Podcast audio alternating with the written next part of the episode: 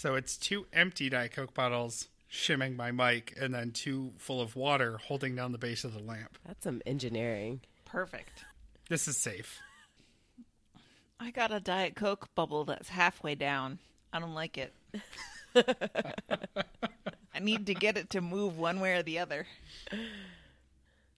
So wait, when you're drinking Diet Coke, like in your house, mm-hmm. just like what you buy, do you buy cans or do you buy bottles? What's your preference? Bottles. Really? Is it because you can like cap it off? Exactly. Got it. Also, they hold more. True. Uh, not that I want to get to No, the show, yeah, but let's- let's- well, th- this is now too long to use as a like a cold open. Can snip it. All right, let's. uh Ooh, I gotta. Oh, the bubble moved. Yeah.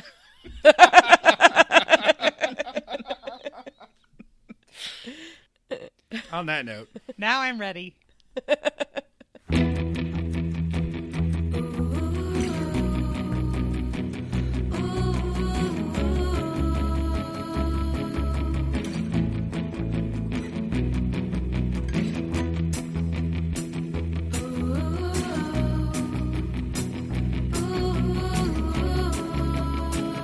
welcome aboard LRB After Hours, Friday night recording for your Monday TBTL Week in Review. After of Little Red hours. Bandwagon.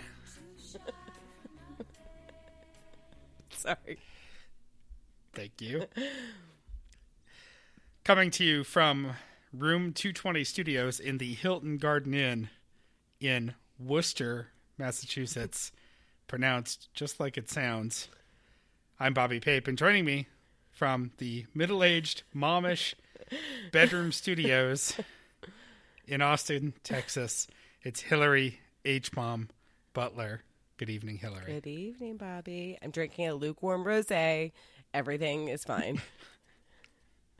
it's kind of fun. Are you um are you in a fully reclined like are you laying flat with the microphone over you or holding it? What's the setup? here? No, I'm no. I almost should, but I f- I'm a little bit nervous about like me falling asleep, and also I want to drink my rosé properly and not choke on it. So uh, no, I'm just like sitting like dorm style in my bed and kind of propping up things to work properly. So I don't know. Our house is a chaotic mess because we just had it painted, so it's everything is in the middle of every room. So I don't know what's going on. I don't know where I am. Why- I don't know what your fear of falling asleep says about me and our other co-host this evening from the Stick Studios in New Brighton, Minnesota, and with a plan, Lundholm. Good evening, Anne.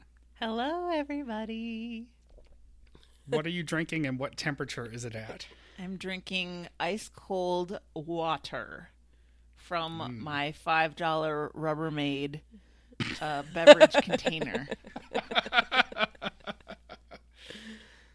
Uh, well, I'm going to hell because I'm drinking a bottle of water that was in the room for me when I got here that I moved to the fridge so it would be nice and cold. Does it cost anything? That stresses me out to drink bottles of water that are placed in a hotel room.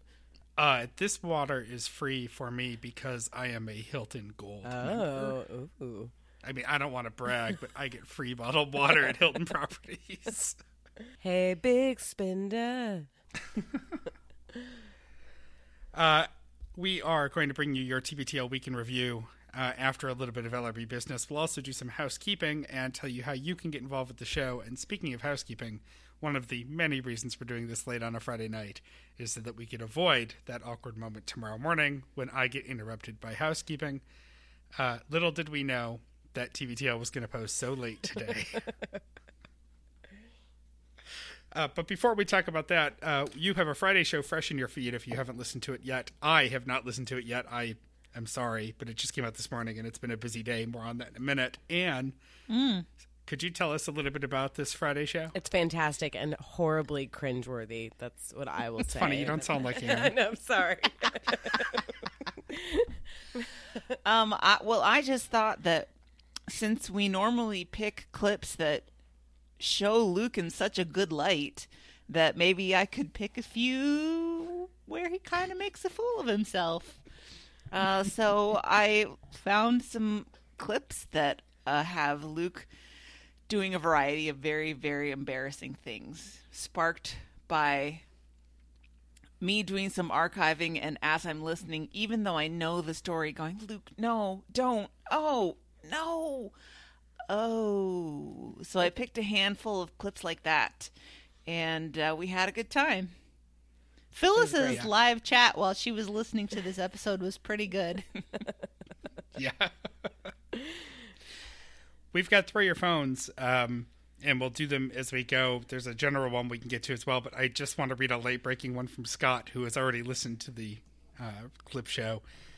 Scott, uh, emailing from his government address, Yes. which always amuses me, his HHS uh, address. Hugging my phone, latest clip show made me laugh out loud. Quote, could use some more cheese. Close quote. Seriously, y'all are the best. Thanks for brightening my day. Two exclamation points. Thanks, Scott. Yes, thank you. My goal is achieved. Thanks to uh, Ann and Christy for putting it together. And then, Ann, I believe you did some skillful editing to cut out some delirium. Um, Christy and I both had fevers when we recorded this. I just want everybody to know. I cut out 17 minutes of content from that show. And a whole bunch of times of us going, uh. well, I'm editing this episode, and I won't be cutting any of those out. So we better push on. By the time I get to the end of this glass, you're going to be like, oh, I have to edit. This is like nonsense babble. So get ready. uh, some LRB business before we get to our weekend review. I actually didn't put this on, but I'll just note that since I am in Worcester, Massachusetts, uh, we had a couple of days of recording out here uh, where I got to spend a lot of quality time with a great composer who I've mentioned before because he's also the composer who got rich because he wrote the theme song to Thundercats. oh, right. That dude. that dude. Spent a lot of time hanging out with that dude the last couple of days. A lot of fun. Uh, I am at the Hilton Garden Inn, and I have never felt like more of a boring white person because next door at the convention center is the Massachusetts Tattoo Convention. Nice. And so I am the only person in the building who isn't covered in like full sleeves and face tattoos and Wait. um, Are you going to go get one? just, just walk in and I'll be your test subject. I bet they have coupons. like any other conference. I just want all the free samples. I'm not going to buy. I'm just going to have little pieces of tattoo all over my body. God. It's like the chicken food court of the convention hall. Uh, so yes, uh, we're to bank on both late night and hotel Wi-Fi to bring this show to you. Uh, there's also one more throw your phone moment that um, we should mention now. Anne, do you want to take this one from Ellen? Yes. Ellen, uh, this is in reference to something that did happen this week, but it's also a more general comment that I thought would be well discussed outside of the context of the recap. Ellen says, I know this has been discussed before, but Luke still has a $500 credit limit. I don't understand how this is possible. I had $800 at the height of my irresponsibility, and it went up as soon as I started making enough to actually cover my costs. I assumed that was in his past. Can you guys please discuss how this is possible? Unpaid parking tickets, maybe? I'm truly baffled. How was he allowed to buy a house? And we kicked this around for a while after Ellen's uh, comment came in. And uh, I mean, we got as far as we figured that he got the Bellingham house because he had sold the Seattle house, and the Seattle house had picked up enough value that Yes. he Right. had plenty for a down payment and whatever. But what we couldn't understand was how on earth anybody ever allowed him to buy the house in Seattle. I, have no idea. I I have um, excellent credit, which is something I pride myself on. But I definitely in my twenties and thirties got into you know a pretty substantial amount of debt. But the thing that I always did because like I'm a rebel but also a good girl at the same time is I always paid the minimum if you know I never skipped a payment or anything so my my credit was always really good and they would always extend me credit because I'm like their ideal candidate because I accrue debt and I'm paying all all this interest, but at the same time, like you know, pretty timely, and I'm not delinquent about it. He must have just like never paid anything. I don't get it, but I don't know how he got a loan unless it was mostly in Vanessa's name, and then when they broke up, they just split the profits. That's the only thing I can think. But he said that Vanessa also was poor with Yeah. managing her finances. So I, I I think I can answer how they got the Mount Baker house, and that's just a matter of timing. Anyone could get a mortgage in 2006, seven, you know, around the time they bought that house. Anyone could buy a house. Not anyone should buy a house, but anyone could buy a house. Yeah, it was early Well, enough but- before the. But he, they didn't own the house when TBTL started. He was living in an apartment. So oh, he right. couldn't have bought it until at least sometime well into 2008. By the time I started listening to it in 2009, they had purchased the house. I'm wondering if he bought when the market was in free fall and the mortgage brokers were so freaked out that they just wanted some business, any business. Because I kind of think that's where I got in, although my credit is like yours, Hillary, is far better than Luke. So I don't think I would have had a problem either way. Yeah. But that's what I'm guessing was that when the market was in the toilet and they were just so desperate for sales that they might have done it for him. And I guess they had a stable enough income, I mean, sort of, between the two of them that they could prove that they could pay the mortgage. But, and also, I think he might have bought a place in Los Angeles, did he? So, had he had a history of purchasing places? I don't know. I feel like I remember him buying something in Echo Park or something when he was married and living down in Los Angeles, but I might be wrong. Hmm. I don't remember at all. I don't either. But yeah, I mean, it's it's wild that he has a five. I mean, a five hundred dollar credit card limit is l- literally like what a freshman college with zero credit and like nothing attached to them gets, pretty much. But mostly you get like fifteen hundred because they want you to be able to spend money on it and pay the minimums, like I Right. stupidly did. Yeah, I don't know. Um, I I had you know some of those low credit cards you know before I met Sam, and my credit was not good uh, because I you know had some of my underclassmen mistakes with credit as well. Um, but now they just my cards just go up. Yeah. Like I'll get a letter in the mail that says we've increased your credit limit on this card. If you don't want us to, give us a call and we'll change it. But like they throw more money at us and now we have a ridiculous mortgage so now everybody wants to give us more debt I'm sure. Yeah. Yeah. No, it's really, that's like something that Dave and I talk about a little bit because we both had issues with credit cards.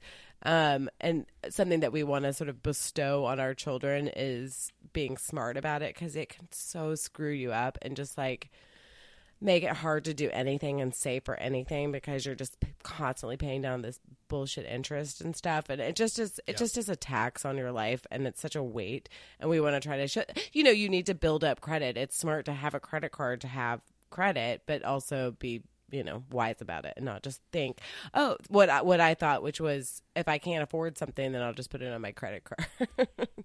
You know so that was good i guess that ends credit talk on this episode of LRB after hours it's Dave Ramsey hour on LRB Uh, I, when I worked at um, the PBS station in Buffalo briefly uh, many years ago, I actually worked on the national PR rollout for a documentary we had um, produced called "Your Life, Your Money," which was uh, hosted and narrated by Donald Faison, the Oh, yeah. black guy from Scrubs. yeah That that's the most experience I have with with credit education. I had that's probably when I had like a four hundred dollar credit card, and here I was like helping explain to the youth of America how to not be me. so that was exciting. I never got to meet Donald Faison, but I did meet um, ah, what was her name? Some C-list R&B singer who was also in it.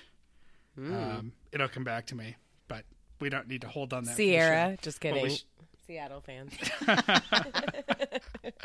Ouch. no, it'll never come back to me now. Only because we're on the spot and I'm tired. But instead, we should do our weekend review. Yeah, let's get at it. Uh, and I'll take Monday, starting with uh, 2724. Cautiously pessimistic. This was a two hour and five minute show. Which I totally called, by the way, before it. I was like, this is over two hours, guaranteed. I knew it. I just had a feeling. Uh, yes, and uh, thankfully, I just didn't take any notes in the uh, the no point conversion. Really, I mean, I have enough for us to talk about it, but it won't be much, and that's okay. Uh, starting with the smell of either old beer or wine in production that's wafting into Andrew's window from downstairs from the back alley. Uh, I don't know what the proximity of that is between the nail salon and the architecture firm, but he's either disgusted or intrigued, uh, whether it's old beer or proto wine, and uh, he he's he's not sure what to think of this, but it's definitely making an impression on him. Then we get Carrie on the show with Luke and Andrew to get talked over, more or less, on the voyage of the ferry boat over the weekend because Luke and Carrie were on a ferry coming from Port Townsend to somewhere I don't remember, and it collided with the uh, dock, I guess, or part of the area where it pulls into dock, and then did a 360. Did he say? I think it was more of a 180. Maybe it was a 360, and then they backed off. Um, I just when he said 360 had 360 spins and slam dock pointers stuck in my head. True. uh, and a page to the crew to stay calm over the PA system, which does nothing but make everybody panic. So uh, we get Carrie on the show to talk about her experience here, uh, which was essentially that she was afraid and Luke was not. Okay, it's fine. I mean, I, is, why, this is why I'm going to stop talking now because I there are two ladies on the show who can address this better than me. I don't necessarily think I would have personally been scared just because I believe in like systems too much, which is a failing on my part probably. But um, I think that it's really rude to discount um, what your partner is feeling, and also I think that Luke spent so much of his time wanting to be like the man in their relationship, and like it is detrimental in some ways. I mean, I don't know how Carrie was feeling. She didn't seem pissed or anything, but it was just so minimizing how I don't know he was talking about it, and I. I don't know. I just thought it was rude, but whatever. I mean, he just wants to feel like he's in control and sort of being the hero of the situation when she was scared and like that's it. Like that when my kids are scared and i think it's silly when they're scared i can't just be like you're being dumb. It's you know it's there's no monsters in your room which i think i'm obviously thinking that but you have to if somebody's scared they're scared and you you have to sort of embrace it a little bit. Honestly, I couldn't even get that far into thinking about the subject because I was so annoyed at Luke for interrupting her. yeah. Because he'd be like, Carrie Beth, Carrie Beth, tell about the time that you were in the ferry accent. And she'd start to talk about, you know, when she was in fourth grade. And then he would interrupt her and tell the rest of the story. And she's like, well, there, okay, there was this also this one other time when I had a sleepover. And then he would interrupt her and talk. And I was like, I'm going to come through this internet and shake you until your teeth rattle if you don't let your wife finish her sentence. And she seemingly has way more experience doing, you know, these ferry rides and being in this general area. Um, so she kind of knows what's normal and what's no- not normal. So I, I was like, let's just let her talk. And you're a shitty boat driver, so shut up. Yeah, there's a lot of uh, irony in the parallels there of the ferry boat, as Luke likes to say, getting plowed into the dock. Uh, Carrie, oh, uh, actually, before I do that, I should read Eric's throw your phone moment because it's apropos. Uh, Eric says, "Yep, that was fear shaming on Monday's show. They need a woman on that show, big time. Yes, Eric. Got to go watch the game. Power out." sure, that came in on Monday night. Um, Carrie does say, "When Luke says it'll be fine, it never is." Which made me stop and chuckle. So true.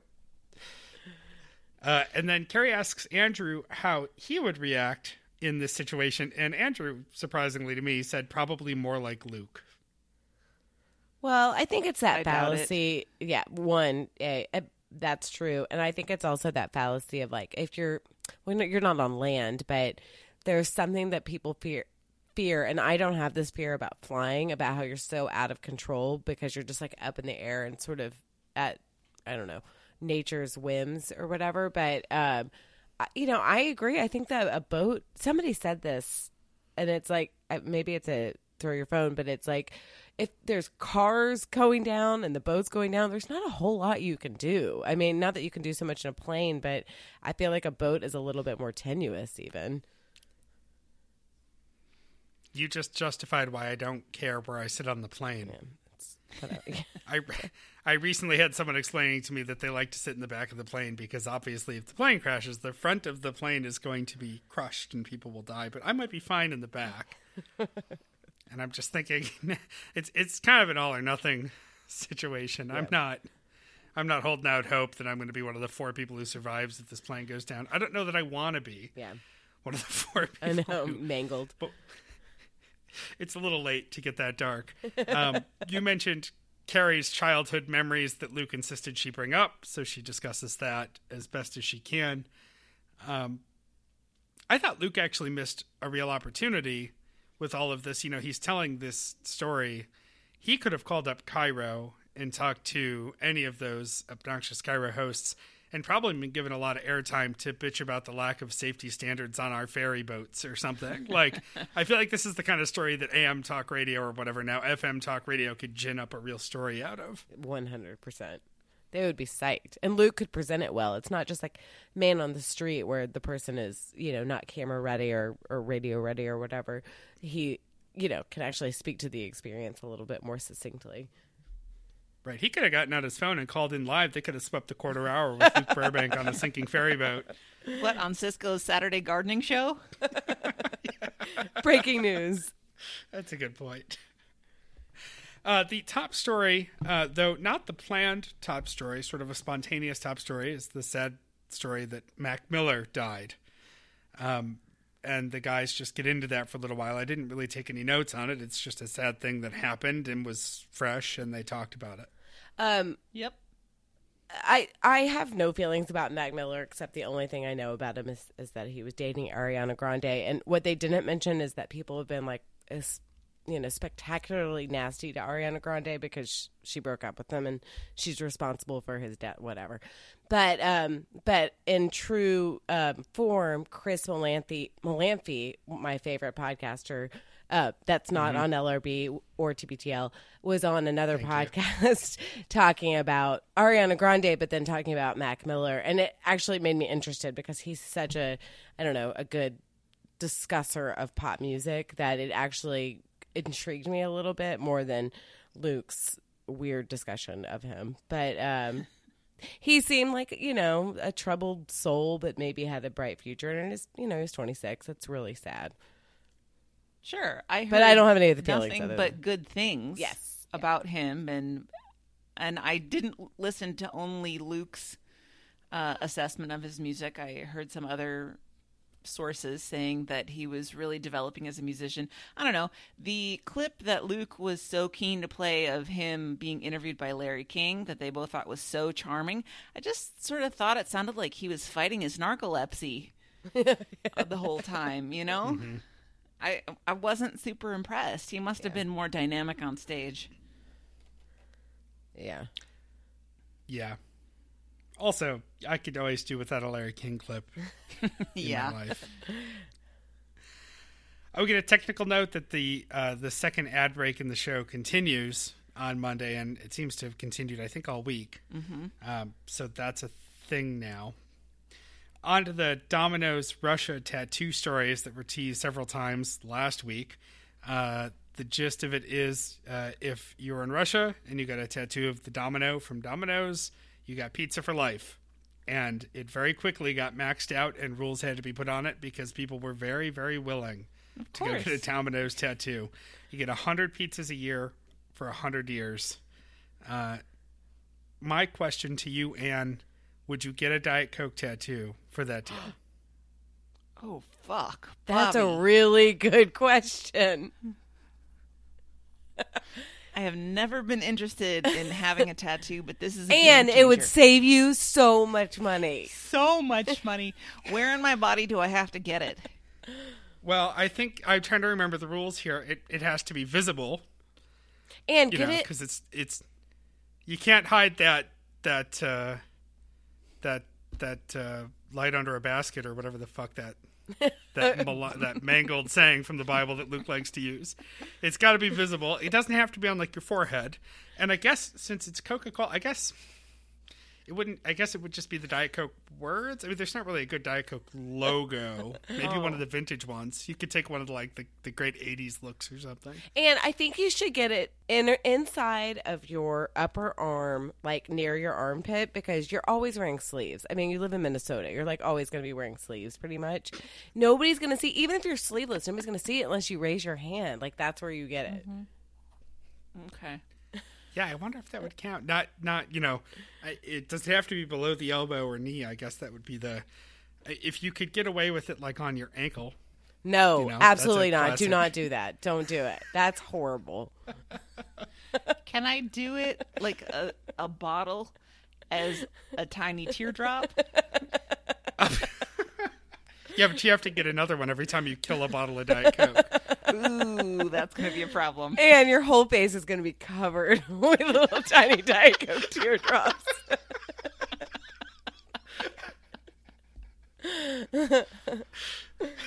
Actually, the Coke bottle is such a such a known symbol. I think you could get the Coke bottle. I think that would be an acceptable tattoo. But it has to like be the dis- Coke bottle though. It has to be distinctly Diet Coke. Like it can't just be a Coke bottle. That that's a good point. Yeah, it, it, I, the bottle is not a shape that I like. I'll confess right now, I'm not a big fan of Luke's Joy detergent tattoo. I think it's sort of a weird shape. I don't know. I'd Yeah. rather just get the logo if I could I didn't do think to look this up. Diet Coke tattoo. a scripty tattoo. Oh God! Wow, there's just a whole world of terrible tattoos for Diet Coke. I, I'm not surprised. There's terrible tattoos. You know, do you want me to walk down to this convention and see if I can find someone? Maybe. Oh my goodness. Um, Well, that's not a Diet Coke. That's a swastika with four penises on the end of it. we clearly don't have the same metadata in our search.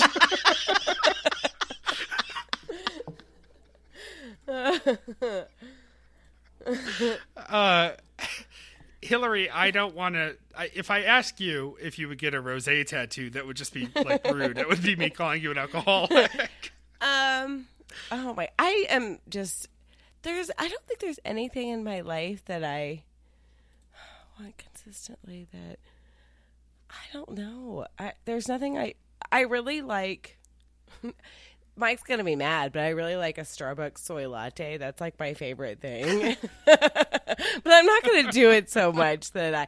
There's nothing so consistently that like I like spend so much money on. I don't know. But I mean, rosé would be fine. But then I'd be such a basic bitch that I like. I would be embarrassed. But listen, I almost got a tattoo of the nickname that my dad calls me on my lower back, so I'm nowhere. I can't talk about this. Like I am basic. So, what about you, I- Bobby? If Meredith was on, well, if Meredith was on, I was going to ask her if she would just get a tattoo of a cat because then she would just get more and more free cats. Um, she probably would. I, I would probably get a tattoo of a cup of black coffee. I mean, Diet Coke would also work for me. I drink almost as much Diet Coke as Anne. A cup of black uh, coffee tattoo would be the most extreme hipster tattoo. You're like, I don't take. I, That's true. That's the problem. And it would be like the Starbucks logo, but it wouldn't be the word Starbucks. It would be like a knockoff that says hot coffee where it says Starbucks. Yeah.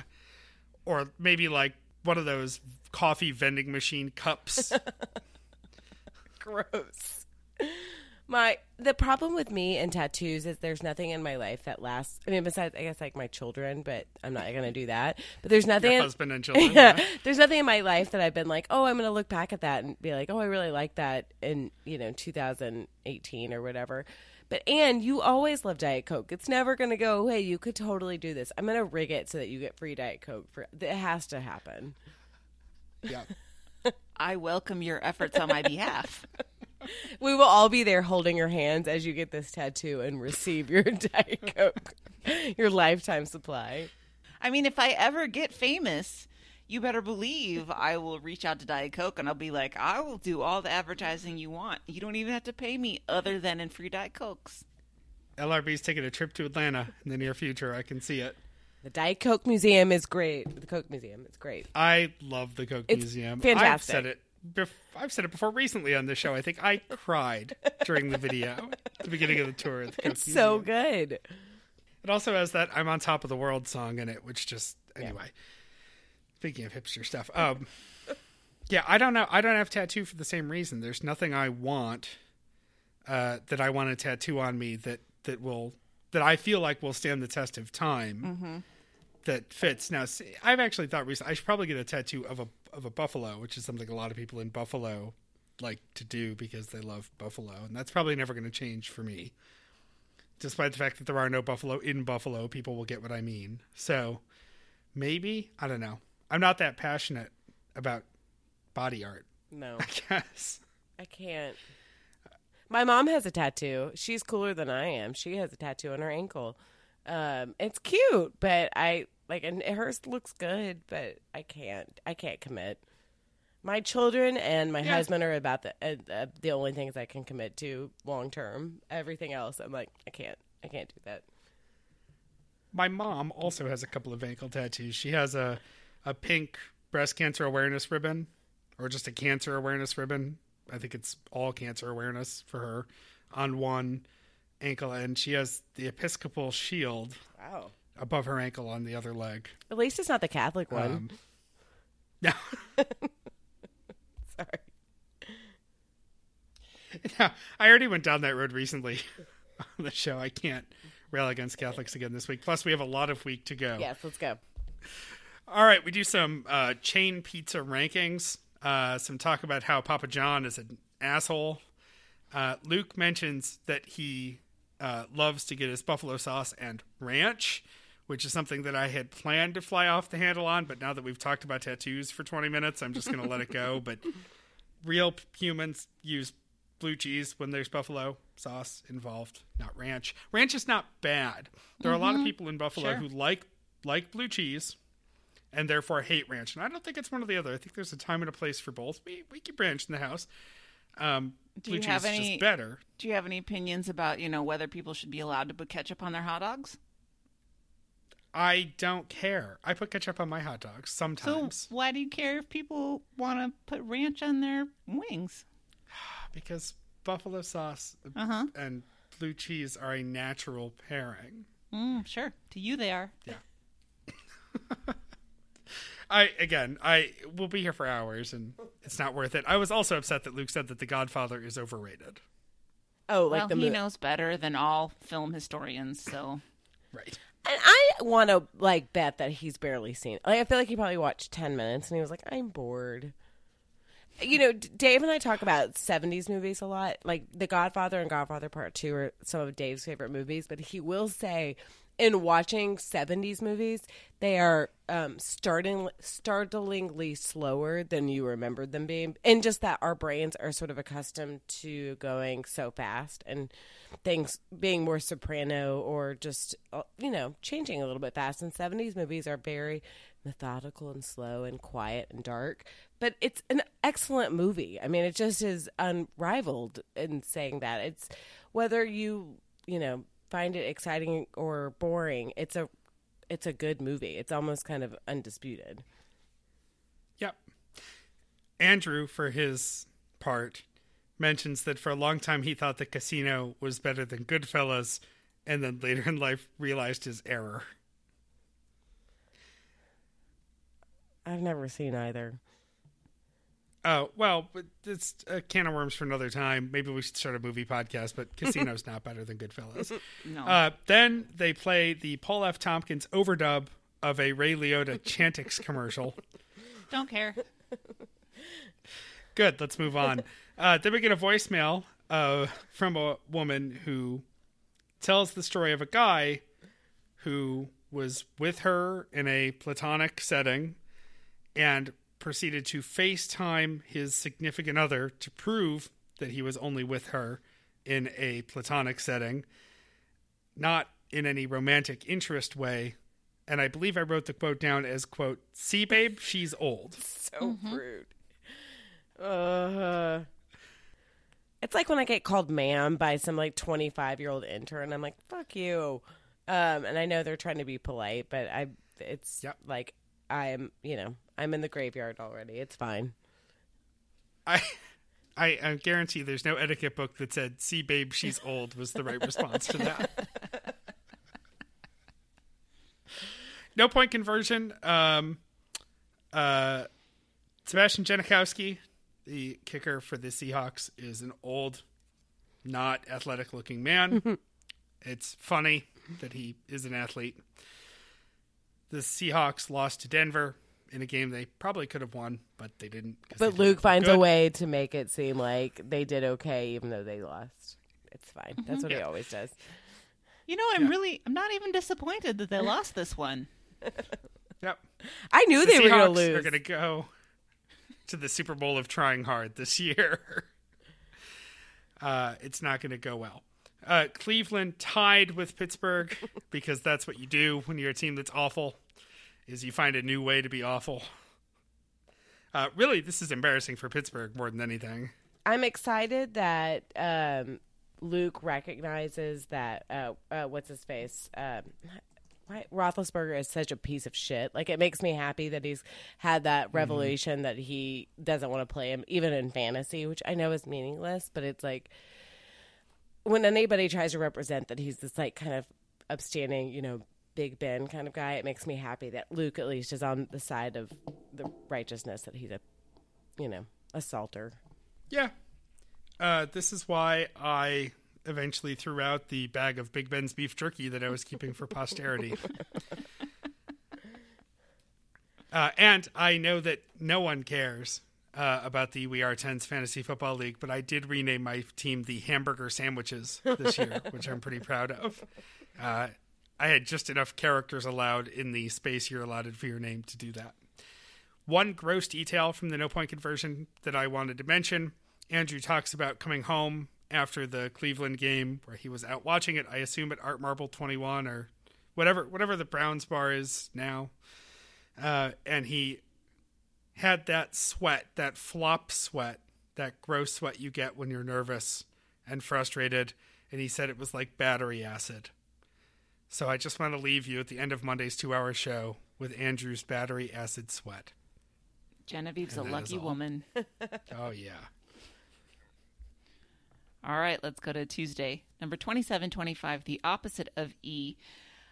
Uh, they start by talking for a long time about their tweets. Boy, this is starting to be a problem because they decide that maybe they should have a segment about Twitter, a regular segment. And we did get a throw your phone about that, a delightful throw your phone from Renee, who says this is actually a split throw and hug phone moment. Creating a segment about tweets? Yes, you do talk about tweets a lot, but no, I don't usually want to hear about them. But if they name the segment Talk Tweet to me, I might change my mind. That's the hug my phone moment, the moment I got to feel clever. That must be why Luke talks about his tweets. It's a good thing I'm not on Twitter. I think you're very right, Renee. Luke gets those little jolts of dopamine or whatever when he comes up with a good line. Mm-hmm. But I don't. I don't want a Twitter segment. No, thank you. Um, Luke started following Michael McKean, the actor, on Twitter. Did you know that he was married to Annette O'Toole? No, I didn't. No. No. God, she's so beautiful.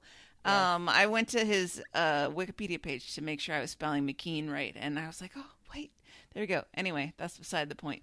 But what Luke said is that he has started uh, replying to Michael McKean's tweets, waiting to see if they're noticed, and then when they're not, he deletes them. and that's sad, Luke. It's, that's sad. Um, on the next tweet topic, they go back to Zizal. I'm not interested in talking about Zizal because we've already been through this once on the podcast. We had a conversation about it before, but Luke goes into a long explanation of why the Twitter joke he made about it was, quote, multi layered. And Uh, got he it. has started lurking on Black Twitter and he's experimenting with what he calls Black Twitter joke formations. And I said, Luke, no. No. It's sort of weird because I feel like a lot of people were like, why is he calling it Black Twitter? Or they were upset by it. And it's one of those things that I've heard for, I don't know, years of people. I, for, I'm stupid. And for a long time, about three years ago, I thought there was like a whole separate thing called Black Twitter. And I was like, well, I want to see what it's like. But I realized quickly that it was not. But it's one of those things that like Luke can I listened to Call Your Girlfriend, and Aminatou Sow is one of the hosts, and she can, will say Black Twitter. She's an African American woman. She can say that. For Luke to say it, it sounds very, I don't know. It just sounds weird and off putting a little bit. I'm not saying he can't, mm-hmm. but it just sounds sort of like this isn't for you. Like, we're not performing for you. I mean, I'm glad you're getting enjoyment out of it or whatever, but I don't know. It just seems a little bit like, ugh. I'm just waiting for Luke to go to a live wire taping and go out there for his monologue and just be like, well, white people tweet like this and black people tweet like this. I did think that it was funny. I mean, the the one tweet I saw that was like white people love to say like, "Ooh, we just made it here in time. Look at the line." I say that all the time, all the time, all the time. And I was like feeling very called out by it. Well, I don't necessarily think it's a bad thing if he gets into the oh god help me the black twitterverse if he's observing and learning. But when he tries to co-opt the forms for his own uh, sense of twitter superiority i let's be careful about this luke. Um, let's leave twitter talk. Luke thinks that he doesn't like wings. I think he thinks he doesn't like wings because he's trying to get low carb wings. And so he's getting shitty wings. Mm-hmm. Bobby's like, I agree. Uh, they... They're chicken. Yeah. When's the last time you ate a potato wing? Yep. It's like they're chicken rolled in powder. Of course they don't taste good, Luke. Uh, they do a whole bunch of music talk, which I'm not interested in recapping, but it's full of a lot of, oh, did you know? And are you familiar with? It's, I, guys don't. Uh, they insult people who play croquet in the course of this, but then they're both like, yeah, but you know what? It sounds really fun just to get out and play croquet. um, I don't think they do that on Black Twitter. Um, then they do a water bottle talk for 11 minutes and 43 seconds, and that's the end of what I'm going to say about it, unless either of you two wants to talk about your water bottles. I don't drink water. Okay, good. I have an Nalgene water bottle. I like it. it there we go. top. Yep. Extensive discussion. We did it. uh, top Mission story for today I like this top story a lot. The 50 year old guy named Chris Hughes, who uh, looks like a 50 year old guy. He's 5'8. And on one of the videos I watched, they said he's a generous 210 pounds. Uh, is coming close to securing the championship for the NFL 7 on 7 flag football tournament with a prize of $1 million. He looks like he has no business being on a football field of any kind, like Sebastian Janikowski, apparently. I don't know. I don't know what he looks That's like. That's it. No, you got it. Um, yeah. And this is the joke is kind of on the NFL because they only wanted to get people who had pro or college experience so that they could make this like a real exciting thing and not just like a dopey intramural experience. So I he said that he just kept applying and applying and they had 128 teams they allowed in and he was number 127. Um, and he's he's killing it and um, what Luke gets from this is that he could do it too. and I say, Luke, this guy has been playing flag football since he was in his mid 20s, so at least 25 years, and he is a football coach for his profession. You could not do this. Um, but he is pretty fun to watch. I watched a bunch of those videos, and uh, and he's doing it and he's you know he's got this murderer's row of like super awesome athletes that are catching the ball except for he has this giant um, center who is just incredibly huge And uh, he, w- when he was being interviewed, he's like, "Oh yeah, that guy's my buddy. All the other guys want me to kick him off the team, but I can't because I can't be the fattest guy on the team. So I have to have him.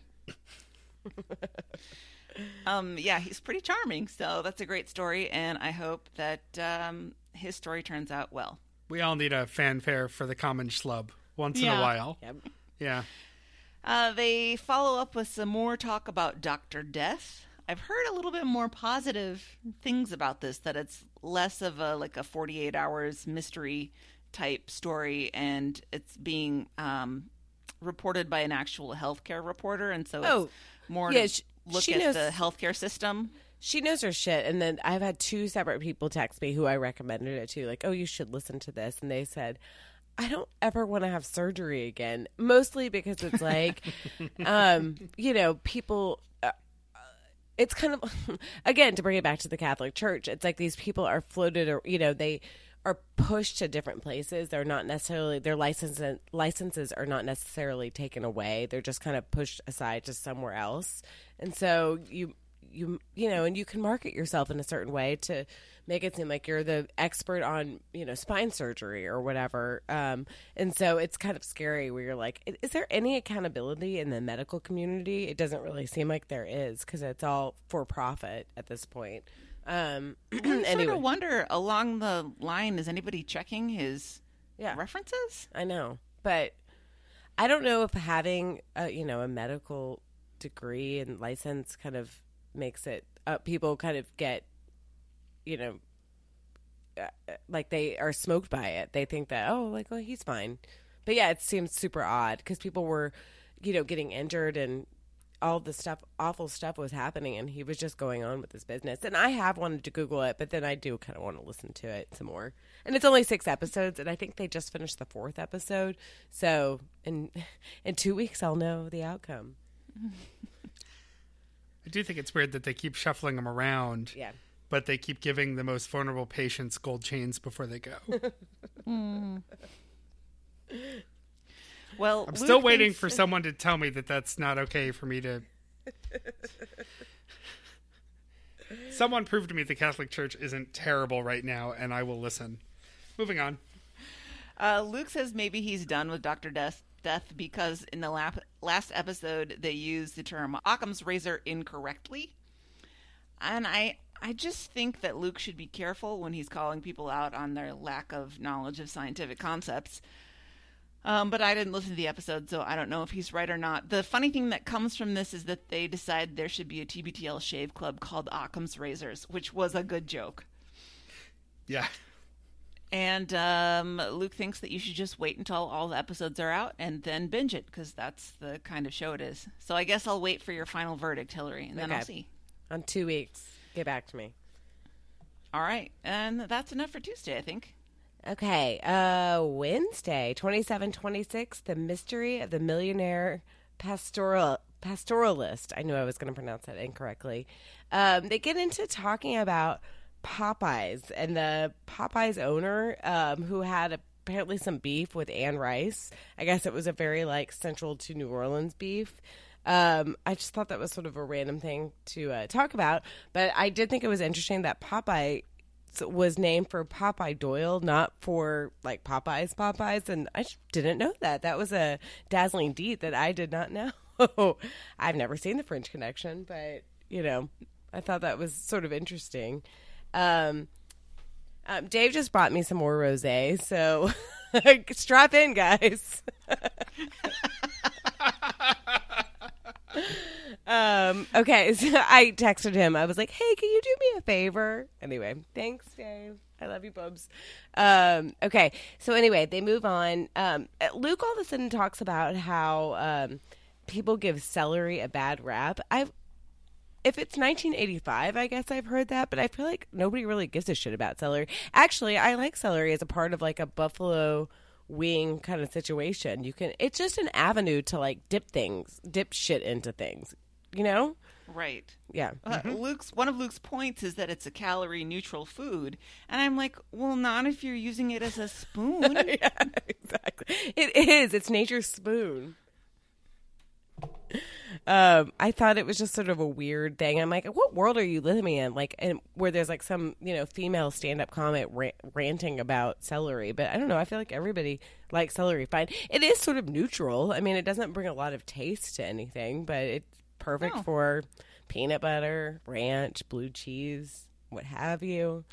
Um, Celery's going to be the only spoon you can get once the liberals find out that turtles are choking on real spoons.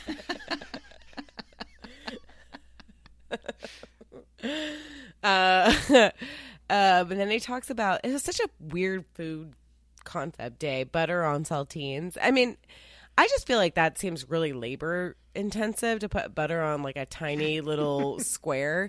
My mom really likes to put butter on tortillas. Um, and I understand that because it's a like a wider sort of area that you can cover. But butter on se- saltines seems like a lot of work. I don't know. It's all right. No, it's It's fine. just toast. Put out the butter dish in the dip bowl in your favorite chip and dip.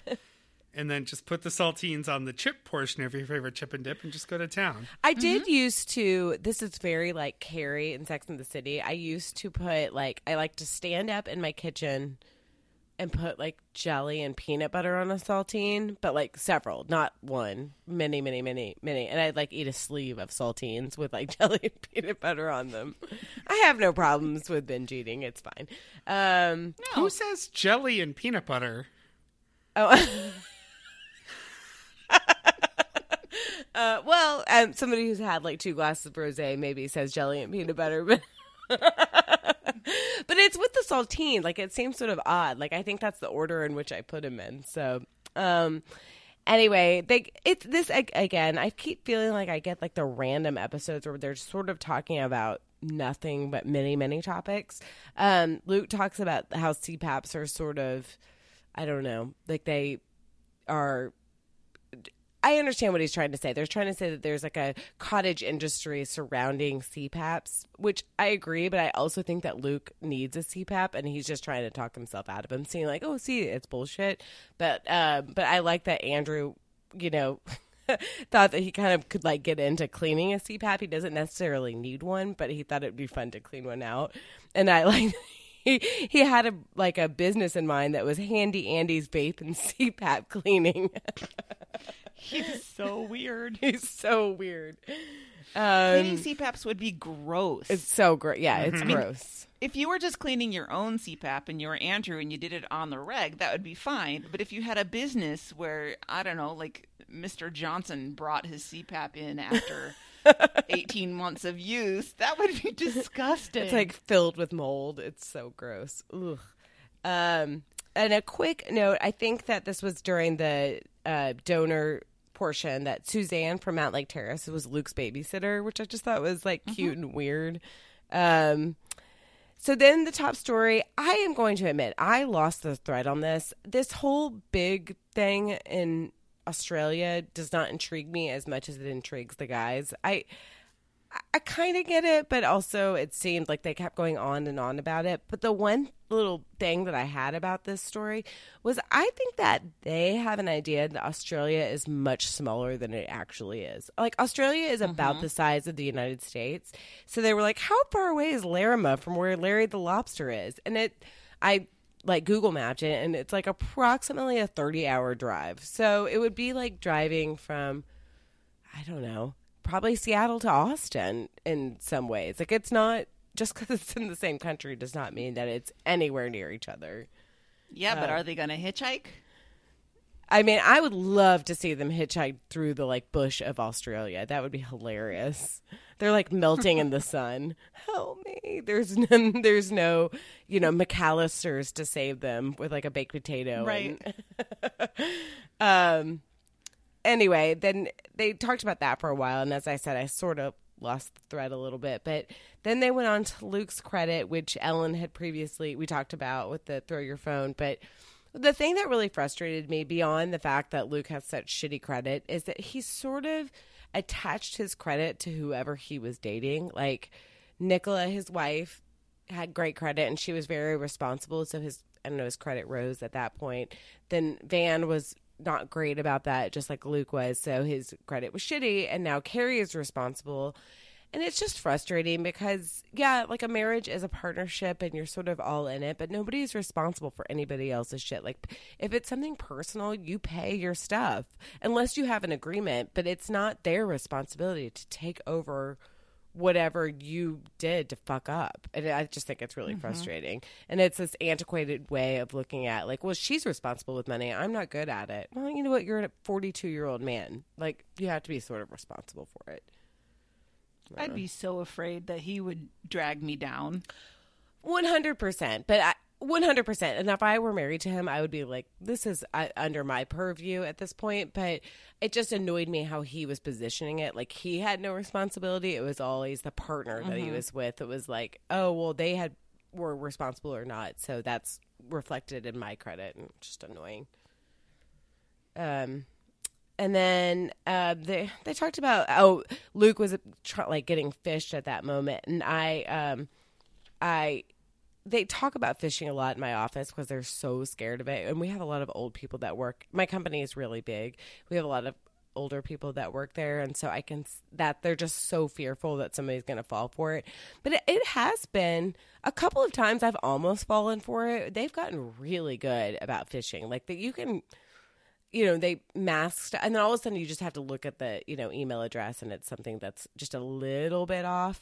But i listened to a reply all that was about phishing and it it can get you. Even people who are you know think that they're a little bit smarter um i i try to be really really sophisticated about it but a couple of times i've almost gotten got and then i'm like wait a second. Um and then there's a the I- oh god I really liked the pause. You went, wait a second. And then there was this pregnant pause. You're like, something's happening. No. Um, And we just moved on. I'm just an animated speaker. Um, okay, then the last little bit was a voicemail about this, I don't know, this William S. Burroughs overlay of some music, and I don't really care for it. It's fine. Whatever. William, it's not Yeah. for me. That's like No, a. but they did make the point that it was not as horrific as the one No. that they played before. That was the Kurt Cobain, William S. Burroughs one. That is for sure. It did not hurt my ears. I just didn't really care that much about it, but it was not like I I was like, okay, I can see I could see how a 19-year-old boy in college would be really into this. Like that's what I could could envision to it. So uh, that was pretty much Wednesday. Well, I think Thursday is going to be quick. Number 2727. How do you say hello to a rutabaga? Uh, it's important to note that they recorded this on Wednesday because Luke was going to be traveling on Thursday. Luke says that he has not swept Burbank Springs for like a day or two, and he has so much fur that he could make a, a fur replica of Rudy, which is one reason I don't have a dog. Um, they go on to say that people love vacuum talk. I will just say Anne does not love vacuum talk. And then they do vacuum talk. Anybody want to say anything about vacuums? No, but I the one okay, the one thing I'll say about vacuums is the cheaper you buy a vacuum, the more you're going to have to replace it. We've replaced a vacuum once a year because we keep cheaping out on them. We spend sixty dollars. We spend blah blah blah, and then I come home and my housekeeper's like, "Your vacuum cleaner is broken." Shit. So I don't know. I guess you get what you pay for. Get an expensive vacuum cleaner, but not a Dyson because that's Yeah, too but- expensive. Yeah, Luke p- paid 500 bucks for his and it died. Yeah, that's true. So, I I mean, I guess they just don't make them like they used to. Isn't that what we're supposed to say? Yeah, speaking of things they don't make like they used to, it's really a shame Mike's not on this episode because he's really the our resident expert on pet fur. I mean, Cupcake True. sheds and we sweep and vacuum regularly, but uh, uh, Mike and Emily with the whole menagerie and it being his job to keep on top of the dog fur and the cat fur and the bunny fur. That's I, he lives for that. I think it's what got through got him through his hardest times was knowing that Emily would die in a sea of fur if he wasn't there to help clean it up. We all have our purposes in this life. Exactly. Um, we find out that Andrew and Hanna Brooks Olsen's new podcast, Spotless, is pending on iTunes as of this recording. It has been released. You can listen to it. I have not. I'm not I sure did. if I'm going to. I don't. I'm not sure that I need a cleaning podcast. But you know, I I feel pretty good about my cleaning game. I mean, I the only thing that I'm interested in is the like Jolie Jolie Kerr is a um, cleaning expert, sort of, but hers is more specific to like getting a stain out, getting pit stains out, or whatever. I'm sort of interested in very specific things, but not just general. I clean the bathroom because, like, I I know how to clean a bathroom. I mean, I can clean a bathroom with the best of them, but I like to know how to get like a chocolate stain out of a child's shirt. That's the thing that I care about more, and I don't think that either of them are going to talk about it. It sounds like a very specific example. Oh, I have no idea what Completely you're talking random. about. uh, it it was fine. The pilot's fine. It's a little introspective. Uh, I think it definitely has the feel of a pilot because they're talking about themselves a lot. Um, Andrew's Andrew Hanna Brooks Olsen can carry a lot of water, personality wise, so Yes. that's nice. Um, yeah, you know, I, I I am somewhat saddened to say that after these messages has waned in my podcatcher, they just pile up, and sometimes I listen to them and catch up, and sometimes I just delete a bunch. And uh, it's not that I don't. It's not that I dislike it. I like. Well, let's not say I like Andrew. I don't want to. I I know Andrew, and I like Genevieve. uh, but the you know the topic there's there's nothing making me wait for the next episode to come out Yeah. with after Right. these messages. If I have time, I'll listen to it, and if I don't, I'm happy to let it go. Yeah. Um, I, I'm sure I'll keep Spotless in my feed to get him the download, but uh, eh, we'll see. Um, they talk about Colin Kaepernick. I don't even remember how this came up, but Luke is of the opinion that he has been, as he says, conscripted into the culture wars, and I think that means that these days you have to pick a side. Uh, and he says, "quote Everyone doesn't always have to have an opinion." And I would amend that a little bit by saying everyone doesn't always have to share their opinion Yes. Yes. have an opinion all you want, but um, I think a lot of us feel like people care more about our opinion than they actually do. Uh, including Luke and Andrews. Uh, top story for the day is this CNN article on tips for healthier tailgating. And Luke wants to know who even tailgates anymore. Well, obviously, you haven't never been to a Packers game. Uh, not that I have, but even I know what goes on at Lambeau Field. Um, the guys are in agreement that this article really misses the mark as who tailgates and doesn't want to stuff themselves silly. That's not the point of tailgating. It's it's not to have a few celery sticks and chat with your friends. It's to get loaded in several ways. and if you're in the start of the Buffalo, to then jump off a car into a plastic folding table that's been lit on fire with lighter fluid or something. Ex- just like Grandpa and Grandma did. Yep, How it works. But the like our Bills fans before us. the tips that the article comes up with, including that you should eat before you go, no, that you should wear a belt, which I really disagree with.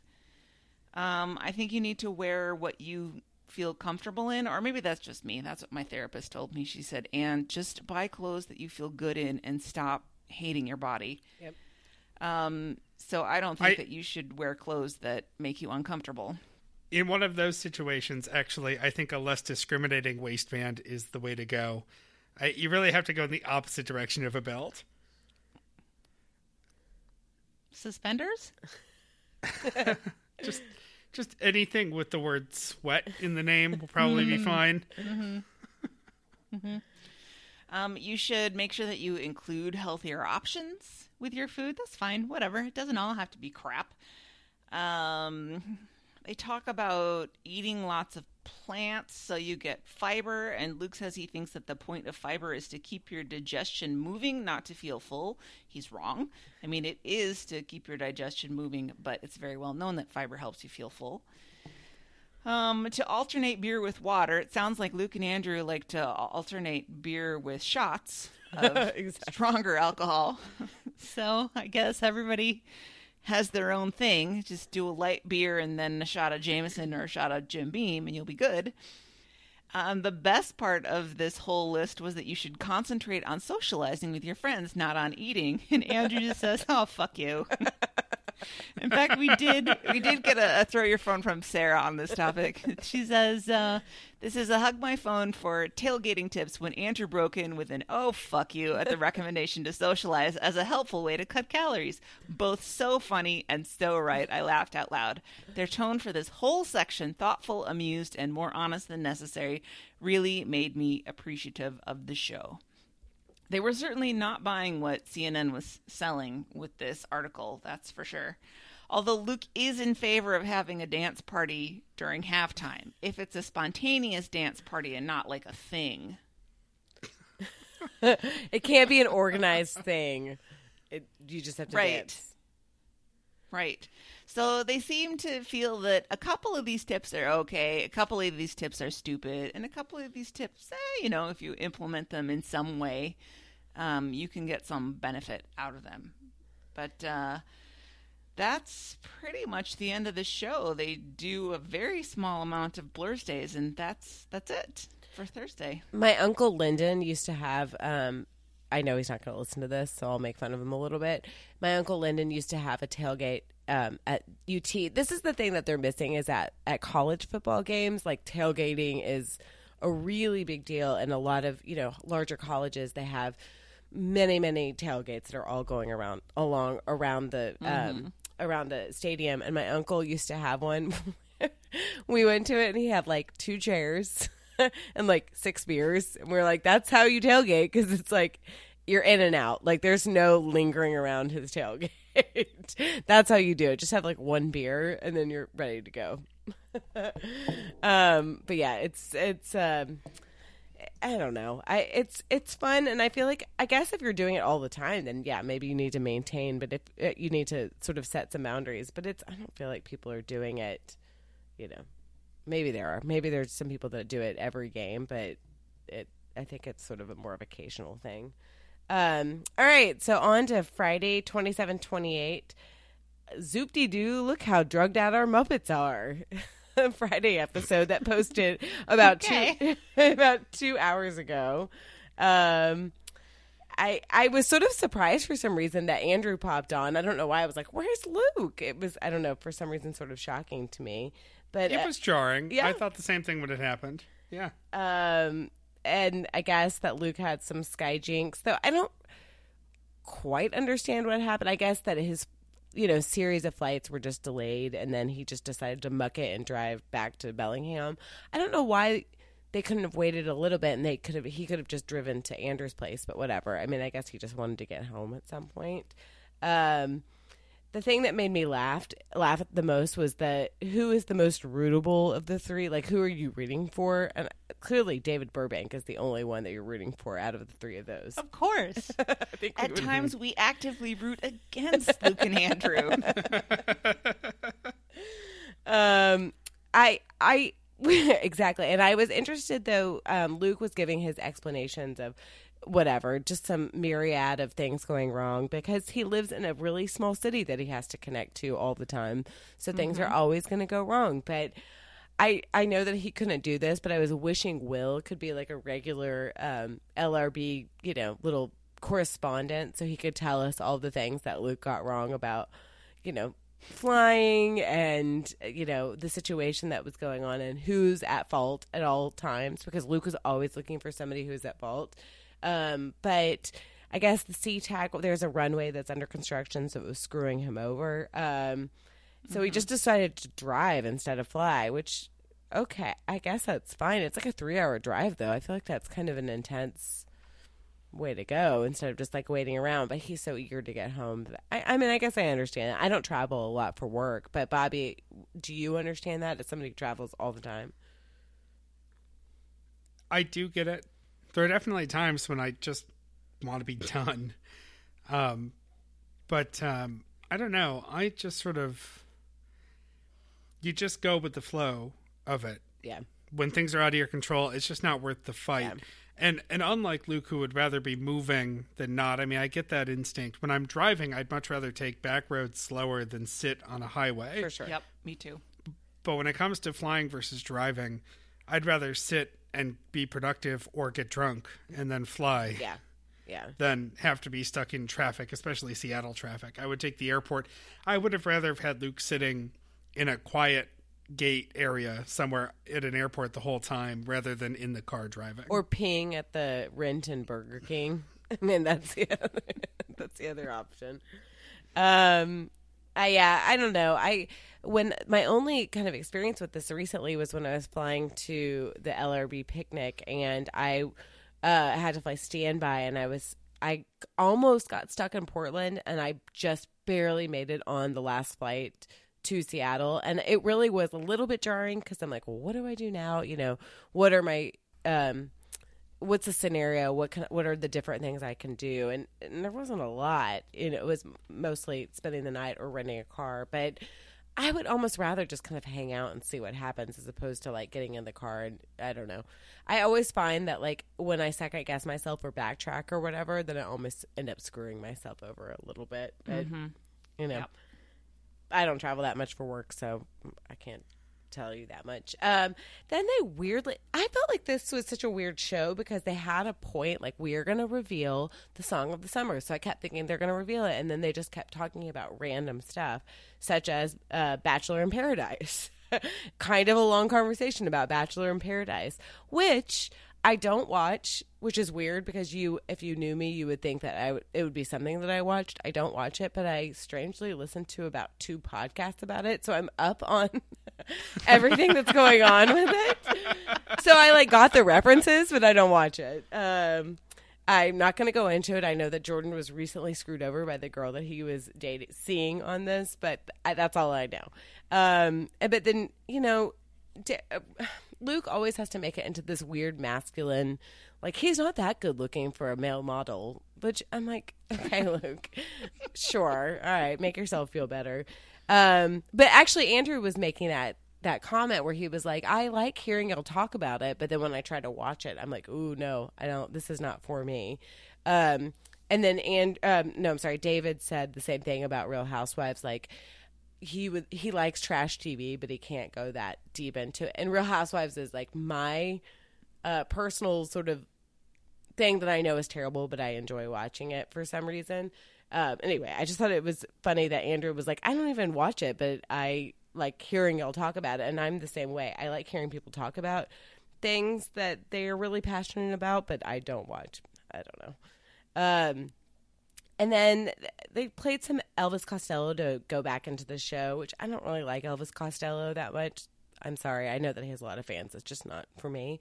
But um, they kind of talked about how his songs are somewhat problematic sometimes. And then they talked about more than words. And I kind of liked what Andrew was saying was just like I like I am not somebody to reflexively say, "Oh, get over it," but that's one of those times that I was like, I don't really I like the song. And that's how I felt. I'm like, I like this song even if it is about something that's a little bit rapey. I kind of like this song.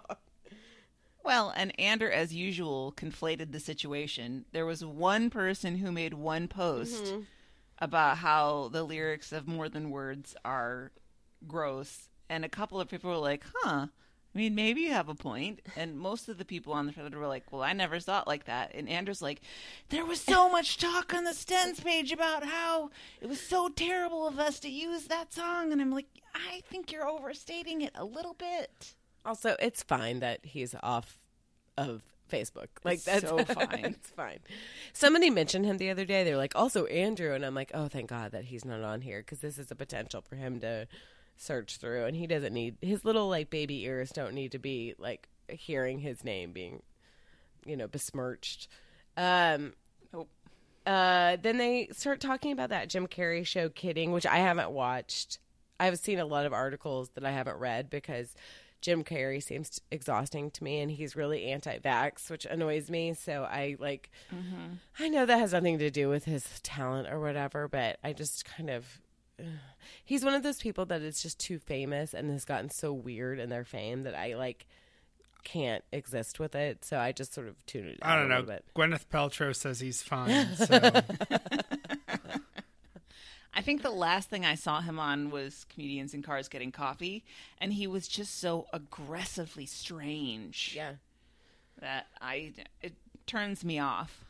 Uh, that's how I am, and I, um, I I feel like I've told the story before, but you know, my mom, one of her jobs that is very cool, she works with authors that come into Dallas. Like if they come to Dallas, she's sort of their escort for a lack of a better word. That sounds weird but that's she's sort of their go-to person in um in Dallas. Anyway a long time ago she worked with at that time Chastity Bono who is now Chaz Bono. But um you know that her mom is Cher and my mom asked her like what is your mom like? You know is she nice or whatever? And my she said my mom is really really nice. She's the nicest person. She's been famous for so long that she doesn't know how to like go to the grocery store. Like that's just beyond her. So I think there gets to be a point when you're so famous that you're so insulated from everything else that you don't really know how to interact with the real world. And I feel like Jim Carrey has definitely like entered that uh, scenario. Yep. And I Uh, think he was never particularly stable to begin with. Yeah, yeah. As many comedians tend to be. Um. All right. So then, then they're gonna do like donors of the day, and Luke was like, "Okay, I'll go to the bathroom during this time because he's been in a parking lot at the Burger King, and then now he's standing in line at the Burger King bathroom." um to and he's awkwardly podcasting um it was just weird but also i like to note that luke's roulette numbers are 7 14 23 and 35 just fyi i might play them the next time i go just to see um seven's a little bit basic See but how good they are Yeah. numbers? You're gonna, I don't- gonna try them out, see how they feel. I don't really like any of those numbers. I mean, I like seven because that's like a generic lucky number, but the rest of them are like mm, they're fine. Um, also, I want to note that David Luke was like they were talking about the the cities that the um the donors were from, and one of them was Davidson, North Carolina. And he was like, "Oh, Davidson was this underrated, blah blah blah. Nobody thought Stephen Curry was good." And I'm like, "That's not actually true.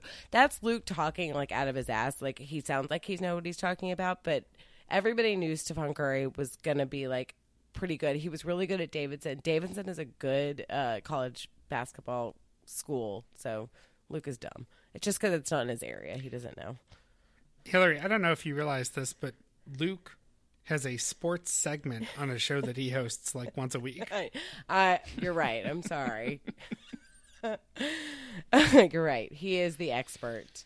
Uh, and then they finally, finally, finally at the end reveal the song of the summer, which I will say I was like legit surprised by. I liked both of the songs. I thought they were both good songs. I was convinced it was going to be Crush.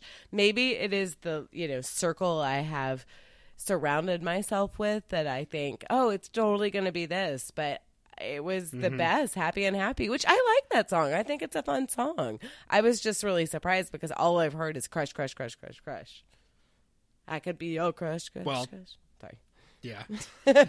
I'm I am not surprised at all that it came down to these two. No. When people all posted their brackets, I didn't look too closely at them, but I did see Kiki Lolo's bracket. And I think she had Drake going the whole way. And when I saw that, I just thought, oh, you don't know the tens yet. there's no way. Like they're gonna take they're gonna take the the quirky white girl songs as far as they can. And i completely get it. I'm one of them. Like i think they're both fun songs. I didn't think any of these songs were real song of the summer songs but that's for another day. Um, i was surprised that happy unhappy won. I really just assumed it was in the bag for tessa violet. Me too. When he announced it i was like i think i audibly gasped. I was like oh my gosh. And i'm just waiting for the show to be over so we can start our show. And i'm like i'm surprised. But um but you know great. I'm glad they did it. I'm glad that david was in charge because it made and kiki lolo i mean she was the you know underlying factor of it all. But i'm glad that they were in charge because god bless andrew and luke but they can't fucking do this. Like they need help and this made it not so meandering. It was just very it was a friday segment and it it just seemed like a nice sort of diversion and i liked i liked it. I thought it was fun. It brought some new music into my stream and and it wasn't painful i thought this time. Agreed. Yeah. I had my Spotify sort of I have this running Spotify playlist from when I was hosting trivia of just every time I heard a song I like I would just throw it in there so that I would remember that I have this bank of songs to go draw from. And I just randomly hit on a Beth song that I didn't realize was in there, which is uh, the song "Future Me Hates Me." oh which I think I like even more than Happy Unhappy. I think they're off the same album. So if you liked the Beths, you should go listen to that song as well. Future Me Hates Me. It has a very similar sound, but I think I like it more. Cool. I'll check it out. I mean, I Yeah. like their vibe. It's very like '90s uh, girl group kind of deal. So I'm into it. Yeah. Um, and that's basically it for Friday. No music for your weekend. I think we've had enough music. I'll keep some house. Do we Uh, need to do some I'm- I'm racist gonna. housekeeping? No, no, I'm gonna just not. Uh, I met my housekeeper this morning. Actually, um, I did not have her make up the room, but I did get two more of my free Hilton Gold bottles of water from her. And um, God, Bobby, stop a- bragging.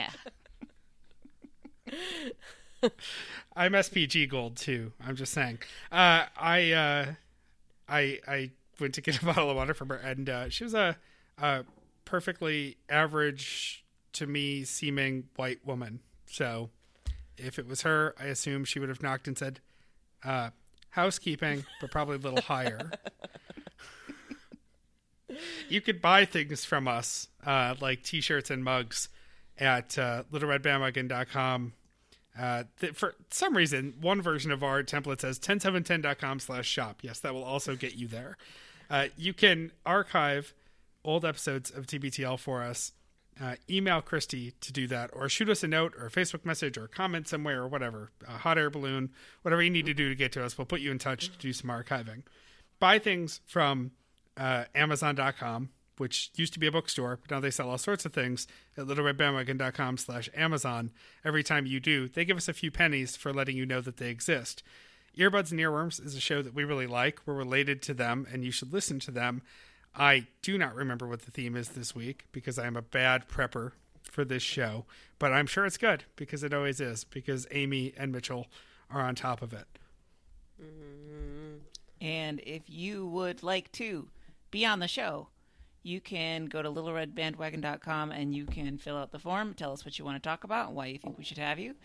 If you have a comment, something good, something bad about TBTL, about LRB, about the state of the universe, you can send it to us at throwyourphone.com. Come see our Facebook page. The show Twitter is at LRB Podcast. You can email us with any longer concerns or shorter concerns, whatever, at littleredbandwagon at gmail.com. And you can send us a voicemail or text us at 802 432 TBTL, which is 802 432 8285. And uh, if you like 90s technology, you can fax Bobby at 617 354 8513 and save him from getting timeshare advertisements. I guess you still get them, but you just get something else.